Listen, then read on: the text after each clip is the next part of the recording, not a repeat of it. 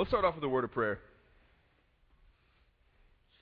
God, we are so thankful for this opportunity that we have to come together as a body of believers, as Christians who love you and who want to know you better and serve you better. We're thankful for this chance that we have to be with each other, to get into your word, and to learn how to strengthen our faith. I pray tonight as we talk about faith, God, this is something that is applicable to every single one of us because we're here because of this faith that we have. And now that I pray, as we talk about our faith, and as we talk about how we can strengthen our faith and how we can act on our faith, I pray that you will not only encourage us in this discussion, but that you will challenge us as well by showing us that our faith is not something that we should just have and keep to ourselves, but our faith is something that we should take seriously and that we should act on and that should have a part in every decision that we make and in everything that we do. God, speak through this text tonight. Let us hear what you have to say. Let us see the true meaning in this story. And let us be overwhelmed by your presence. And let us leave with no reason to not put all of our faith and all of our trust in you. We love you so much. It's in your name we pray now. Amen. So, I almost died yesterday. Let me tell you what happened. I spent the last couple of days up in Fort Worth. I was with my family for the holiday. And yesterday, they were driving me over to the airport. I was flying out of Dallas Love Field. And on our way there, we stopped at a gas station. While we're there, my dad is on his phone. He's reading some news stories. And he comes across this news story about a plane in San Francisco that has just crashed while it was landing. That is real encouraging news for somebody who's about to get on the airplane, let me tell you. Not only did he read us this story, but as we're driving to the airport, I think it happened the whole way from the gas station to the airport. He's still talking about this story as I'm leaving the car, as I'm taking my bags, as I'm getting ready to check in for my flight, my 16 year old brother says to me, Brady, I really hope your plane doesn't crash like the one in San Francisco did. I said, Well, thanks, Keaton. I hope so too. But I get on my flight, everything's going well. It's a short flight. If you've flown from Dallas to San Antonio, you know that it's a very short flight. We took off at 4:05. We were scheduled to land at 5:05, and that's why when we start to descend and when we start to get really close to the ground around 4:30, I'm starting to get a little scared. I'm starting to think, "Wow, that was really quick. Like quicker than normal. Should it have been that quick?" I'm sitting by the window and I start to look outside and I'm looking for anything that lets me know for sure that I'm home. I'm looking for my house, I'm looking for the church, I'm looking for the Alamo. I'm looking for the Tower of Americas. I'm looking for something that screams San Antonio, so I'm sure that we're landing in the right place, and I'm not seeing any of that. At this point, I'm getting a little worried. I'm starting to think that we're about to land at the wrong place. We're about to crash. I'm going to die, and the pilots aren't telling us because they want the last few minutes of our life to be happy. And then five minutes later, we land, and 15 minutes later, I'm in the airport feeling like the biggest idiot in the world. I told Kara the story yesterday, and she tells me how paranoid I am. And although I disagree with her, isn't that a little ridiculous that I would think that? What is wrong with me? Why would I worry so much in a situation like that? And the problem with that situation is not the situation itself. The problem with that situation is the way that I looked at it. The problem in that situation is that I didn't have faith. Faith is very important. Faith cannot change the outcome in a situation, but what faith does change is your mindset, which in turn changes your attitude, which in turn changes your behavior. Faith does have an impact. Also, when you don't have faith, that changes your mindset and your attitude and your behavior. You saw that in my story about flying on the plane, and you also see that in Matthew chapter 14, in this story about this guy, Peter. I know we just read it. I want to read it to you again just so it'll hit that much closer to home. I'm going to start in verse 22. It says, Immediately, Jesus made the disciples get into the boat and go on ahead of him to the other side while he dismissed the crowd. After he had dismissed them, he went up on a mountainside by himself to pray. Later that night, he was there alone, and the boat was already a considerable distance from the land, buffeted by the waves because the wind was against it. Shortly before dawn, Jesus went out to them, walking on the lake. When the disciples saw him walking on the lake, they were terrified. It's a ghost, they said, and cried out in fear. But Jesus immediately said to them, Take courage, it is I. Don't be afraid. Lord, if it's you, Peter replied, tell me to come to you on the water. Come, he said. Then Peter got down out of the boat, walked on the water, and came toward Jesus. But when he saw the wind, he was afraid, and beginning to sink, cried out, Lord, save me. Immediately, Jesus reached out his hand and caught him. You have little faith, he said. Why did you doubt? So Jesus is going off to be by himself and pray, and while he does that, he sends the disciples out ahead of him. They're in the boat, they're floating on the water. They had been floating on the water all night while Jesus is praying, and then Jesus finishes up. He goes out to meet them. It's probably about 5, 6 o'clock in the morning at this point. It's dark. They had been up all night. They were probably a little sleepy. And then they see this guy walking towards them on water. That would freak me out, too. I'm not surprised at all that they're freaked out and that they're scared. But then Jesus says, Hey, guys, it's just me. No reason to be afraid. And that calms them down. They start to relax a bit. And everything's back to normal. Until Peter does something that's very interesting to me. It's interesting because none of the other disciples were willing to do it. It's interesting because it shows faith and courage and ambition on Peter's part. And the sad thing about this story is that Peter often gets a bad rep. We look at Peter in this story, especially those of us that know this story and know the end of it, and we see Peter as the bad guy because of how the story ends. But what I want all of us to remember tonight as we look at the story is that Peter didn't have to get out of the boat. Peter could have stayed in the boat with all of the other disciples where it was safe, where it was comfortable, and everything would have been just fine. But that's not what he did. Peter decides to take a risk. Peter decides to take the first step and get out of the boat and get onto the water. As we think about that, I want to tell you about somebody else who decided to take a risk. Those of you that know me well know that I'm a huge baseball fan. So there's this movie that came out, I believe it was two years ago now. It's called Moneyball. I'm a big Moneyball fan. And in Moneyball, there's a scene towards the end where these two main characters, Brad Pitt and Jonah Hill, who are the general manager and the assistant general manager of the Oakland A's in the movie, are in the video room of what is now called Oakland Alameda Coliseum. It's where the Oakland Athletics play baseball. And they're watching this video. This is a video of their double A 245 pound catcher. He's playing in a baseball game. He steps up to the plate, looks at the pitcher, gets ready to hit the ball. First pitch, he swings, hits the ball to straightaway center. Hits it deep, hits it over the center fielder's head. And he starts running to first base. And then something happens. He decides, as the narrator puts it, to do something that he has never done before. He decides that he's going to go for it. He decides that he's hit the ball far enough and deep enough and far away from the other outfielders enough that he can make it to second base. He decides that for the first time, he's not going to be happy with just a single. He wants to stretch it to a double. But why? Why is that important? Why is that significant? If you already have a single, what's the point of running to second base? What's the point of stretching it? Isn't that too big a risk to take? Especially if you weigh 245 pounds and if you're not the best runner? Those of us that understand baseball understand that although a single is nice, a double is better. A double is 90 feet closer to scoring a run. A double is scoring position. A double is getting yourself in position to score that run and put your team on the board. Yes, it's a risk, but it's a risk that can easily pay off. So this guy's taking a risk, and Peter is also taking a risk in his story. And it's funny because it would have been easier to stay in the boat. It would have been safer to stay in the boat. And nobody was telling him to get out. Everything in this story that Peter has done has been his own decision. It's been what Peter has wanted to do.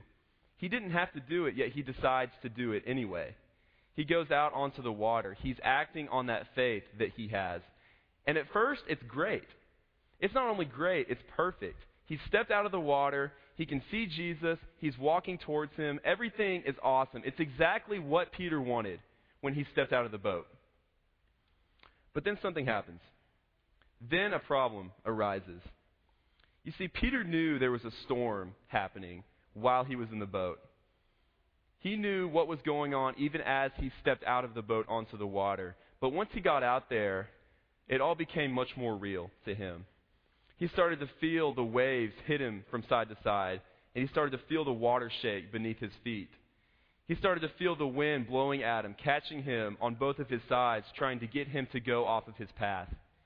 He started to feel the raindrops hitting his head. He started to see the lightning and hear the thunder out in the distance, and he could tell that it was coming closer. The storm was a major problem for him. And he got to a point where the storm was affecting him more than Jesus was. The storm was a bigger issue to him than the fact that Jesus existed outside of the storm and could save him from that storm. Isn't it funny that a guy like Peter, who had seen Jesus calm storms before physically, was afraid of a storm that he was in while he could see Jesus? This storm is affecting him. This storm is scaring him. And because of the situation that he's in with the storm, he starts to doubt. And because he is starting to doubt, he is starting to sink. His faith was the one thing that was keeping him afloat on that water. His faith was the one thing that was allowing him to walk. Now, without that faith, he's beginning to sink. Instead of walking by faith towards Jesus, now he's trying to swim on his own. And I doubt that he's even able to swim. Have you ever tried to swim in a storm? I wouldn't do it myself. I'm trying to swim. I'm training for a triathlon, but I would never try to swim with rain falling, with wind, wind and waves. Doesn't seem like a good idea to me. I imagine that he's barely treading water at this point. I imagine that he's trying to do everything he can to stay afloat, yet it's barely working. It's not working. So let's go back to this Moneyball story now. Our catcher has hit the ball to deep center field, and he's decided to go for it. He's decided to stretch one base into two. He's going for this double. And he's running. He takes the turn, hits first base, turns towards second. He's excited. He thinks he's going to make it until he falls flat on his face. Now he's face down in the dirt. He's embarrassed. He's terrified. As our narrator in the movie puts it, all of his worst fears and worst nightmares are coming true. And all he is able to do is turn around and crawl back towards first base and hang on to it like he never wants to get up. It was the worst thing that could have happened. You know, I imagine Peter was a good swimmer. After all, he was a fisherman. Swimming would have been part of the job. I imagine there were times where it was necessary for him to swim. But like we talked about, that probably didn't help. This storm would have been too much for him. He would have been overwhelmed. He's beginning to realize that he can't do this on his own. He's beginning to realize that he won't get anywhere. He's barely treading water. He's in over his head as the waves come and engulf him deeper and deeper in this water. And so finally he swallows his pride and he cries out to Jesus. He says, Lord, save me. I'm about to drown. I saw you before, but I don't know if you're there now. Are you going to help me? Where are you, Jesus? Why haven't you helped me yet? And notice Jesus' response. Jesus doesn't say, Well, Peter, if you would just have faith, then you could get up and keep walking like you were before. He doesn't say, Well, Peter, you got yourself in that situation, so you've got to get yourself out now. I was helping you. You screwed yourself up. That's not my fault. No, notice what happens. Immediately, Jesus reaches out his hand and picks him up. Immediately. And although what he says next sounds harsh, I imagine that there was still compassion in his voice as he said it. He says, You have little faith. Why did you doubt? Did you forget that I was there? Did you forget that there was nothing to be afraid of? Peter might have lost sight of Jesus, but that doesn't mean that Jesus had left. We might forget that Jesus is there. We might lose sight of him. We might get so trapped in the storms in our life that we lose faith and forget that Jesus is there, but that doesn't mean that he's left. Jesus is always there. We might not always have faith, but that doesn't change what is or isn't there. And if we begin to sink, that's not on Jesus, that's on us. We are the ones that have forgotten that he is there. We're able to walk when we choose to have faith. We don't have to tread water. We don't have to sink because we know that Jesus is there. I want to come back to this Moneyball story one more time. I want to tell you how this ends because I love this story. So, this catcher, he's just tripped, he's fallen, he's in the dirt, he's hanging on to first base. And to make the whole story worse, all of the other players are laughing at him. It's kind of sad. But let me tell you why they were laughing at him. They were laughing at him because this whole time, as he's hit the ball, as he's rounded first base, as he's fallen, as he's crawled back to first base, and now as he's lying on the ground, he has yet to realize that he hit the ball 60 feet over the fence. He hit a home run and he didn't even realize it. So he gets up, he laughs about it for a bit, and he rounds the bases. I want us to realize tonight, as Christians, as followers of Jesus Christ, there is never a time when we have to be like this guy. We don't have to hang on to first base. We don't have to tread water. We don't have to get caught in the storms in life or think that we have to fight them on our own. We are free to run. We are free to sprint on the water, not because of who we are or because of what we did, not because of any talents that we have or anything that sets us apart from anybody else or makes us better than anybody else. We are free to run because when Jesus died on the cross and gave his life for all of us, he hit the ball 60 feet over the fence. He hit a home run for us. So now we are free to run on home. Jesus has paved the way for us to live by faith and to not be afraid. So now staying on first base is wasted potential because Jesus has made us able to do more. Trying to tread water when you have the ability to get up and walk by faith is wasted potential because Jesus has made you with the ability to be more. Jesus has paved the way for every single one of us. Why try to swim by yourself when you can sprint if you'll have faith? And you have to have faith because you can't do it on your own. And thankfully, that's the good news in this story and not the bad news. You don't have to do it on your own. You always have Jesus to help you. And when you have Jesus on your side, nothing is ever impossible. Impossible things only happen, though, when your faith gets involved. And that faith must lead to action. So that's the challenge that I'll leave you with tonight. That's what I want you to take away from this. Saying you have faith is one thing, acting on it is another. Letting that faith define your mindset and your attitude and your behavior is a new challenge. It's what we're all about. And now it's time to step out of the boat. It's time for us to get up, get off of first base, and run home. Having faith is not enough. You have to act on that faith that you have. It's time for us to ask the question what can I do with my faith? If my faith has changed my mindset, how can it now change my attitude? If my faith has changed my attitude, how can it now change my behavior? Maybe you can't ask these questions yet because you haven't taken the first step in faith and been baptized. You haven't become a disciple of Jesus Christ. And if you haven't made that decision yet, I encourage you to do that right now. It's not an easy decision, it's not an easy journey, but it is the most rewarding thing you can do with your life. It will define you, it will change you, and it will make your life something meaningful because we know as human beings we can't do that on our own. Maybe you have done that before, but you've been trying to do it on your own and you've been treading water, or you've been hanging on to first base, and you've been afraid to get up, but now you're ready to make that decision.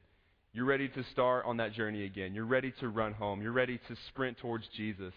But what you want now is prayers from this congregation that will help you get back on that right track we would love to do that for you as well. If there's any kind of need you have that we can help you with tonight, I invite you to come forward now as we stand and sing together.